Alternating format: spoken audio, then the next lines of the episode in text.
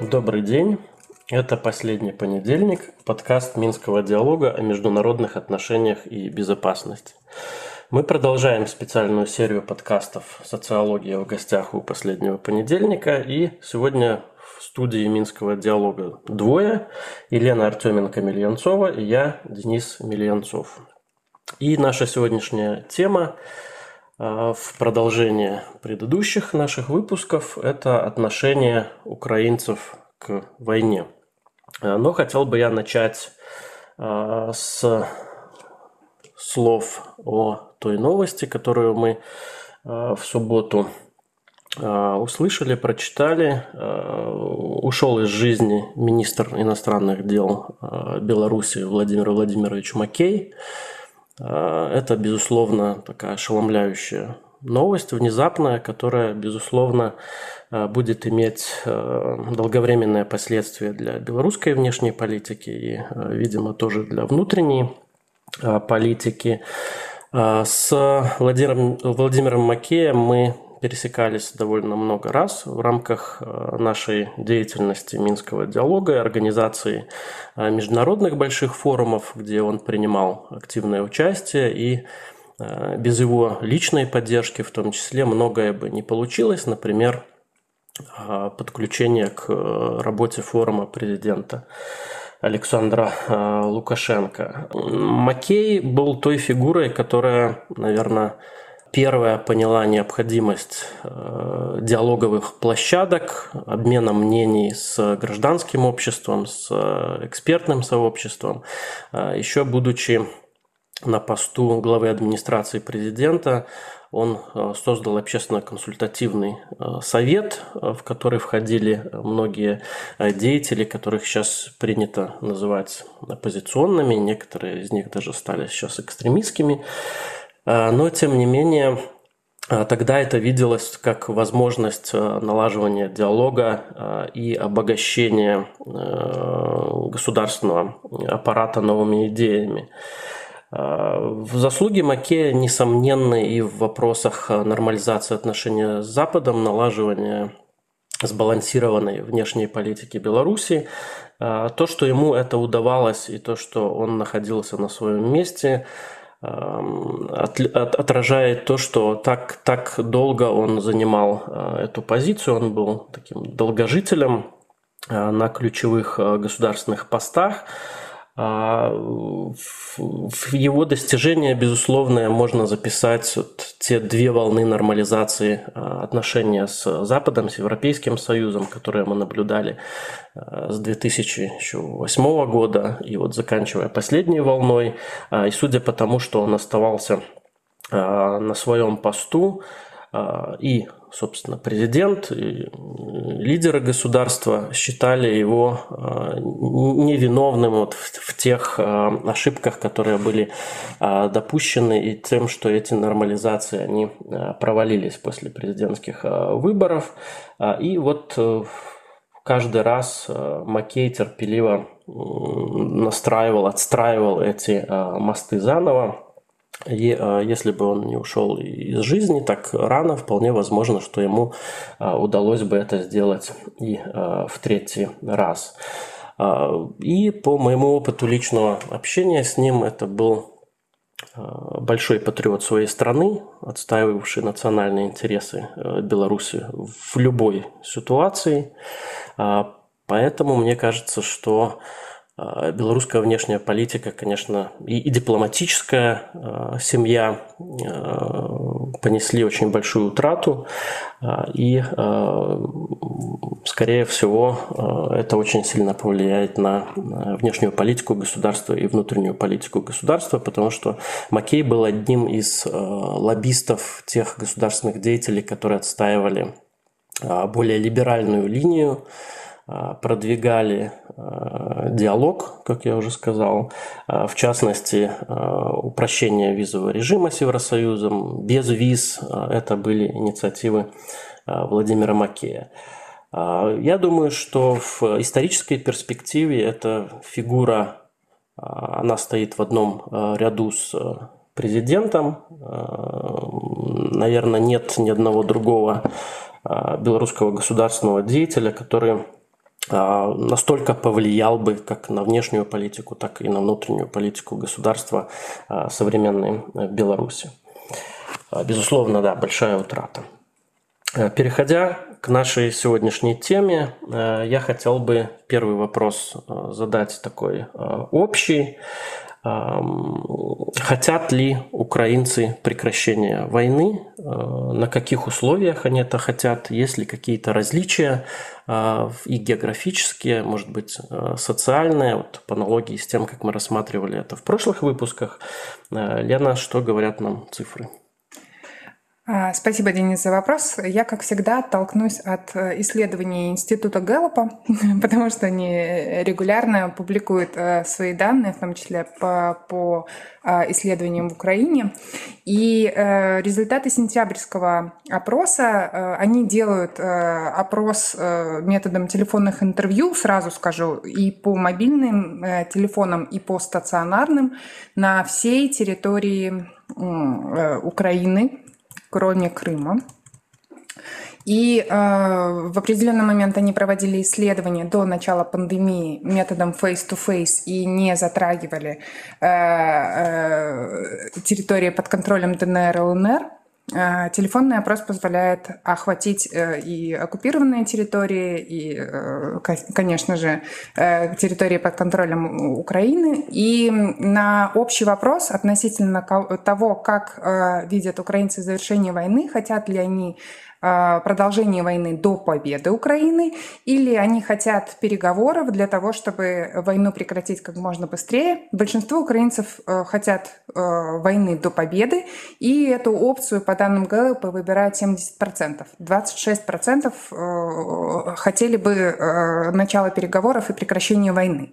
И сразу скажу, что украинцы понимают под победой, большинство из них, 91%, говорят, что это а, приобретение всех территорий, э, отыгрывание всех территорий Украины, включая э, те, которые были под контролем Украины до 2014 года, и Крым. А, там еще есть несколько опций э, вместе с Крымом или а, э, территории, которые были эм, до февраля 2022 года под контролем Украины, но тем не менее абсолютное большинство считает, что Украина должна обрести все свои территории, э, которые были под ее контролем до 2014 года. И, как я говорила, 70% выступают за то, чтобы продолжать войну до победы. А, если говорить про какие-то э, различия э, социальные, то немножко больше доля мужчин, которые хотят э, продолжения войны до полной победы Украины, 76%, и среди женщин это 64%. Я обращу внимание на то, что в Украине, как и в других странах на постсоветском пространстве, есть различия в возрастной структуре мужчин и женщин, поэтому тут можно учитывать не только Э, гендерные различия, но и возрастные. Женщины, среди женщин э, больше людей старшего возраста, и, возможно, люди старшего возраста э, иначе смотрят на продолжение войны. Люди с более высоким образованием как минимум четырьмя годами образования после окончания школы э, немножко чаще хотят продолжения войны до победы. Э, среди них таких 80%. Те люди, у которых есть только среднее образование или меньше, э, более миролюбивые, скажем так, 68% хотят продолжения войны до победы и 27% рассматривают вариант мирных переговоров. Если говорить про региональные различия, то тут, в отличие от данных э, других украинских исследований, они довольно заметные, и Запад Украины ожидаемо э, гораздо больше заинтересован в продолжении войны э, до победы. А почему ожидаемо? Для меня это ожидаемо в связи с тем, что западные территории более националистичные, они э, выступали за ну, политически поддержка курса прозападного у них была выше, чем на Востоке. На Востоке угу. поддержка пророссийского курса была выше, и поэтому резкая конфронтация и желание отвоевать все украинские территории ну, для меня ожидаемо, ожидаемо выше на Западе. И также в Киеве 83% хотят продолжения войны до победы. Причем а, Северная Украина, другие области, другие территории на севере Украины уже в меньшей степени а, хотели бы продолжения войны. Там об этом говорят 75%. Если говорить про Южную Украину, то там уровень э, доходит до порядка 60% хотят продолжения войны. И э, на востоке Украины доля еще меньше, э, 56% э, хотят продолжения войны до полной победы Украины. Это э, были данные Института Гэллопа. Повторюсь, что они э, проводят исследования телефонным опросом по мобильным номерам и по номерам стационарных телефонов. А если говорить про данные украинских исследовательских структур, например, я э, сейчас обращусь к Киевскому международному институту социологии и их исследованию тоже методом телефонных интервью, но по мобильным номерам, то там уровень поддержки стратегии, когда Украина продолжает войну без каких-либо территориальных уступок, выше, чем по данным опроса Гэллопа, и составляет 87%. При этом э, с течением времени, с мая по сентябрь, готовность воевать до самого конца у них растет. В мае 82% э, отказывались от каких-либо территориальных уступок, а в сентябре э, доля этих людей выросла до 87%. И интересно, что эта динамика э, заметна еще ярче именно на востоке страны. По данным э, института, э, на востоке в сентябре 85% э, отказывались от каких-либо территориальных уступок, в мае 22 года 68% только говорили о том, что нужно э, воевать до самого конца без территориальных уступок. И 19% готовы были бы э, прекращать войну э, даже с, с, при условии потери каких-то территорий. Вот мне интересно, как ты, Денис, интерпретировал бы эту динамику, особенно на востоке страны? Тут на вскидку мне видится несколько э, причин. Во-первых, э, стало очевидно, что российская армия не является непобедимой, а как это могло бы показаться в самом начале войны. Вот тот шок от э, нападения, он уже прошел, и стало видно, что э, российская армия не имеет достаточно сил для захвата Украины, и более того, на каких-то участках, напомню, на каких-то участках э, фронта Россия просто отвела свои войска э, от Киева, э, из-под Харькова.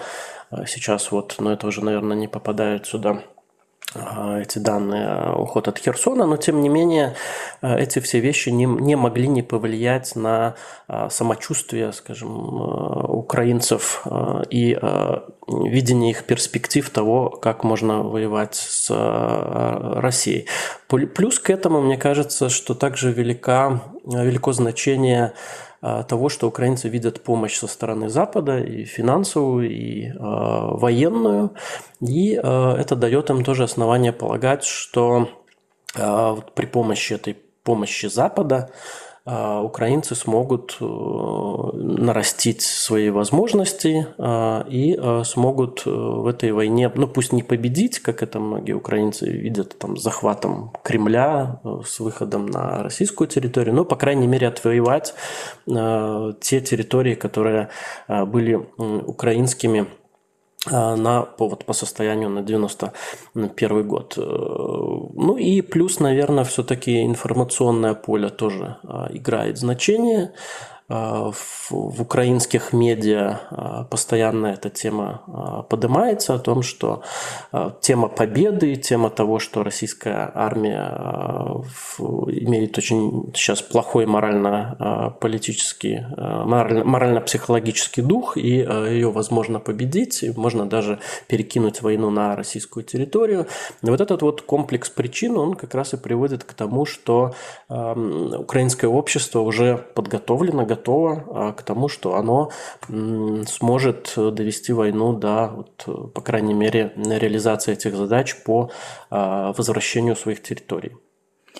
Ну, в подтверждение того, что они в большей степени уверены в своей победе и в связи с этим не хотят э, поступаться какими-то территориями, в подтверждение этого тезиса, в общем-то, говорят результаты э, опроса социологической группы «Рейтинг», они задают вопрос, насколько вы уверены, что Украина может отбить э, нападение России. И если в январе, когда вопрос гипотетически ставился, э, абсолютно уверены в этом были 22%, а скорее уверены 34%, то есть ну, немножко больше половины украинцев верили все-таки в силы своих вооруженных сил, то а, э, после начала войны эта уверенность э, начала э, расти, и э, на данный момент, то есть э, опрос проводился в августе, последняя волна, о которой я говорю, э, абсолютно уверена в том, что Украина может э, а, отбить нападение России. 70% скорее уверены на 23%, то есть 93% уверены в той или иной степени в том, что Украина сможет а, в этой войне выиграть. В общем-то, это подтверждает тезис Дениса о том, что э, изменение э, настроения и э, видение развития событий связано с оценкой собственных сил. Но интересно, по данным того же опроса рейтинга, что украинцы изменили свое видение относительно продолжительности войны и перспектив. Если в начале кампании, еще в марте, около 20% считали, что от полугода и дольше займет война, то сейчас э, большинство, э, порядка 58-60% считают, что э, война займет от полугода и более. То есть они э, верят в свою победу, но э, трезво оценивают развитие событий и считают, что война э, продлится значительно дольше. Но опять же, возвращаясь к тому, как на разных территориях видят развитие событий. Интересно, что по данным э, украинского опроса 85% жителей восточных областей э, хотят продолжения войны до э, победы без территориальных уступок, несмотря на чудовищные гуманитарные последствия войны, несмотря на то, что происходит с мирным населением. Э, это цифры э, сентября, то есть еще до э, массированных атак на инфраструктуру. А по данным опроса Гэллопа на этих территориях все-таки большинство, 56%, но не абсолютное большинство, хотело бы продолжения войны до победы. То есть по данным опроса Гэллопа есть значительная часть украинского населения на востоке страны, которая рассматривала бы вариант каких-то территориальных уступок, но по данным украинских опросов мы этого не видим. Это нас подводит в очередной раз к вопросу, насколько мы можем доверять этим опросам и насколько э, методология адекватно, чтобы понять, э, что думает население в воюющей стране. Были ли какие-то исследования вот э, в этом направлении? чтобы проверить, э, как, насколько мы можем доверять этим результатам. По аналогии с тем, что делают э, в э, социологические структуры в России, э, украинские социологические службы также оценивают э, вероятность того, что э, репрезентативность исследований с начала войны может поменяться. А, и Киевский международный институт социологии, так же как и Левада-центр, проводит методологические эксперименты относительно того, как э, готовность отвечать на вопросы и отвечать на вопросы искренне а, меняется. Э, в принципе, они приходят к выводу о том, что эти данные можно учитывать и рассматривать, но нужно иметь в виду, что огромная часть украинского населения э, вынуждена была переехать, если даже не а, за границу, то э, в рамках э, своей страны.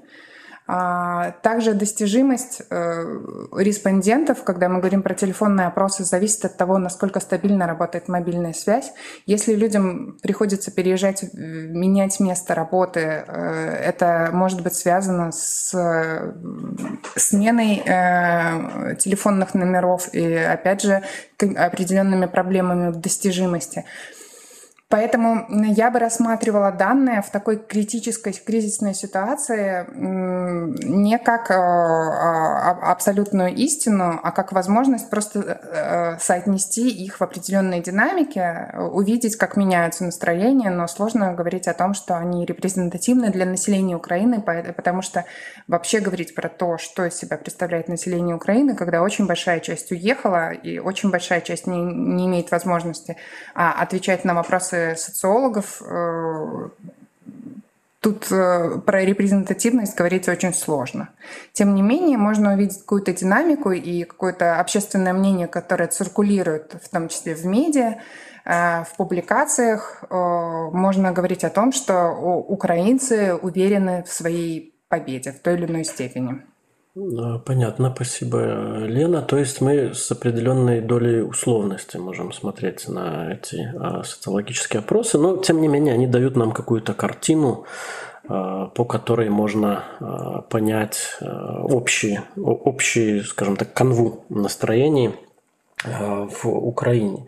И э, давай перейдем еще к одному э, тематическому блоку. Это э, самоощущение э, украинцев э, на сегодняшний день, э, как война повлияла в целом на внутри политическое э, восприятие украинцев, насколько они доверяют своей власти, насколько готовы поддерживать вот эту политическую систему? И насколько война повлияла на внешнеполитические ориентации. В целом, э, данные исследования показывают, что в Украине очень ярко проявилась консолидация вокруг флага, про который мы говорили в отношении России. Э, цифры на самом деле впечатляющие. Если про то, движется страна в правильном или неправильном направлении, э, в начале 2022 года 25% украинцев отвечали, что в правильном направлении. Это была такая традиционная э, традиционное скептическое отношение довольно политически э, активной нации к происходящему. А, и около 60% говорили, что страна движется в неправильном направлении. А, после начала а, кампании 77, 78, 80% в зависимости от волны исследования говорят о том, что Украина движется в правильном направлении. То есть в целом политику население страны оценивает позитивно. А, если говорить про рейтинги разных а, структур и доверие а, к разным структурам, можно увидеть, насколько украинцы стали позитивно оценивать э, вооруженные силы. На вопрос о том, насколько вы как бы это с украинского перевести, э, насколько вы а, позитивно оцениваете деятельность вооруженных сил. 88% говорит, что а, целиком поддерживают. А, и э, еще, один, еще 10% э, скорее поддерживает, то есть практически все население, за исключением э, минимальной доли в 2%, а, поддерживает деятельность вооруженных сил. Если говорить про динамику, опять же, можно вернуться к исследованиям Гэллопа в 2018 году уровень поддержки был в районе 60%, а до э, событий 2014 года э, в районе 40%. И сейчас, по данным Гэллопа, поддержка э, вооруженных сил выросла до 94%. Я сейчас ссылалась на данные социологической группы «Рейтинг» и их исследования, которые они проводили для IRI, известного нам по белорусским исследованиям. Да, это, я хочу напомнить, это э, Международный республиканский э, институт, который э, де-факто является таким мозговым центром при республиканской партии США. Он в том числе занимается и организацией социологических опросов, в том числе таких вот в отношении Беларуси не вполне публичных, но в целом какие-то данные постоянно попадают в паблик.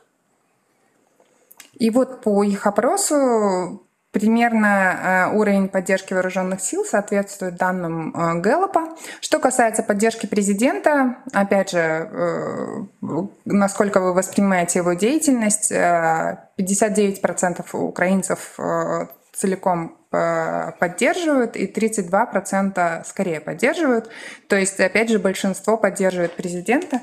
И э, то, что рейтинг э, президента Зеленского растет и после начала войны существенно укрепился, об этом, в принципе, циркулирует информация в СМИ.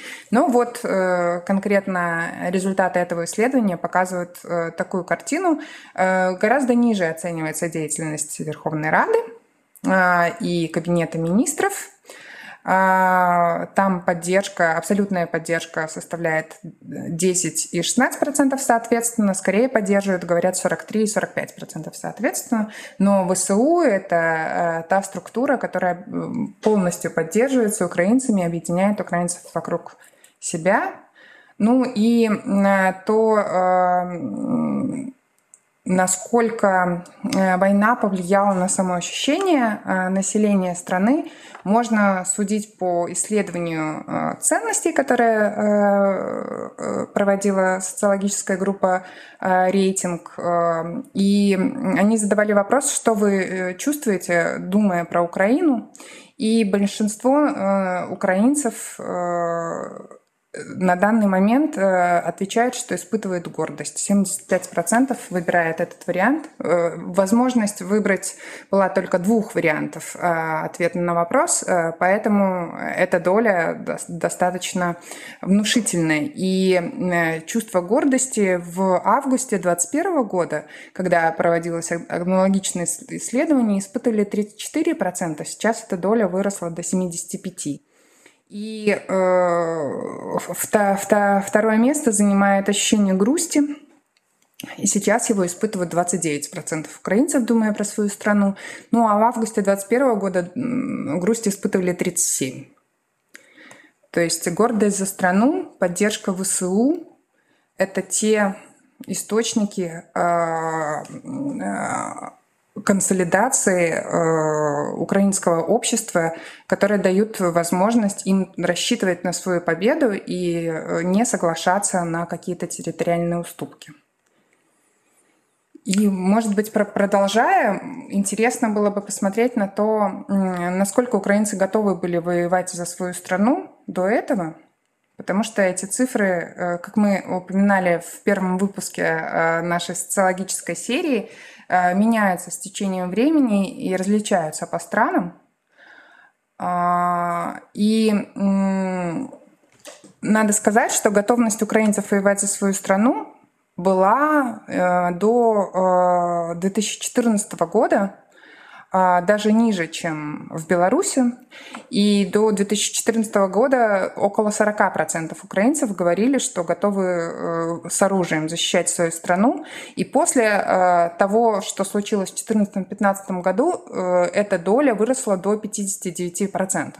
То есть э, внешняя политика и э, политика э, России в отношении Украины э, таким образом влияла на готовность украинцев э, защищать свою родину. И сейчас по э, тем тенденциям в общественном мнении, которые мы наблюдаем, можно говорить о том, что этот тренд продолжается. Агрессия в отношении нации, э, в отношении страны э, заставляет население объединяться и э, стараться давать отпор. Ну, здесь интересно еще сравнить э, с другими государствами, э, таким сравнибельными, скажем так. А как это, в частности, э, какие цифры мы видим у нас в Беларуси и какие цифры мы видим у наших близких, скажем так, соседей? А, те э, данные, о которых я говорю, это исследование, мировое исследование ценностей World Value Survey. Э, и э, последняя волна была проведена до 2022 года. А, в Беларуси э, исследование последнее проводилось в 2018 году. А, в Украине, мне кажется, чуть позже, в 2019 году. Ну, то есть война, естественно, поменяла все эти э, расклады. Интересно стартовые посмотреть какие-то вещи, да? Но вот э, в 90-м году среди белорусов готовность воевать за свою страну была значительно выше, чем э, в Украине. 79% готовы были воевать за свою страну.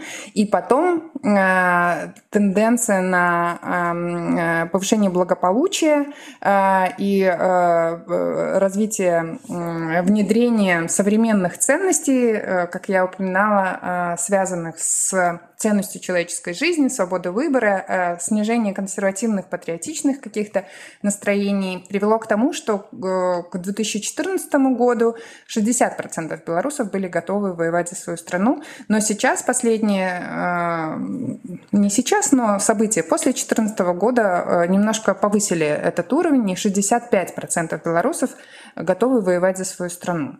Если говорить про Э, другие страны, среди э, поляков, например, этот уровень также высок, э, примерно на уровне белорусов. У них в 90-м э, году тоже 79% были готовы воевать за свою страну. К 2005 году эта доля снизилась до 65%, и сейчас тоже немножко возросла до 73%.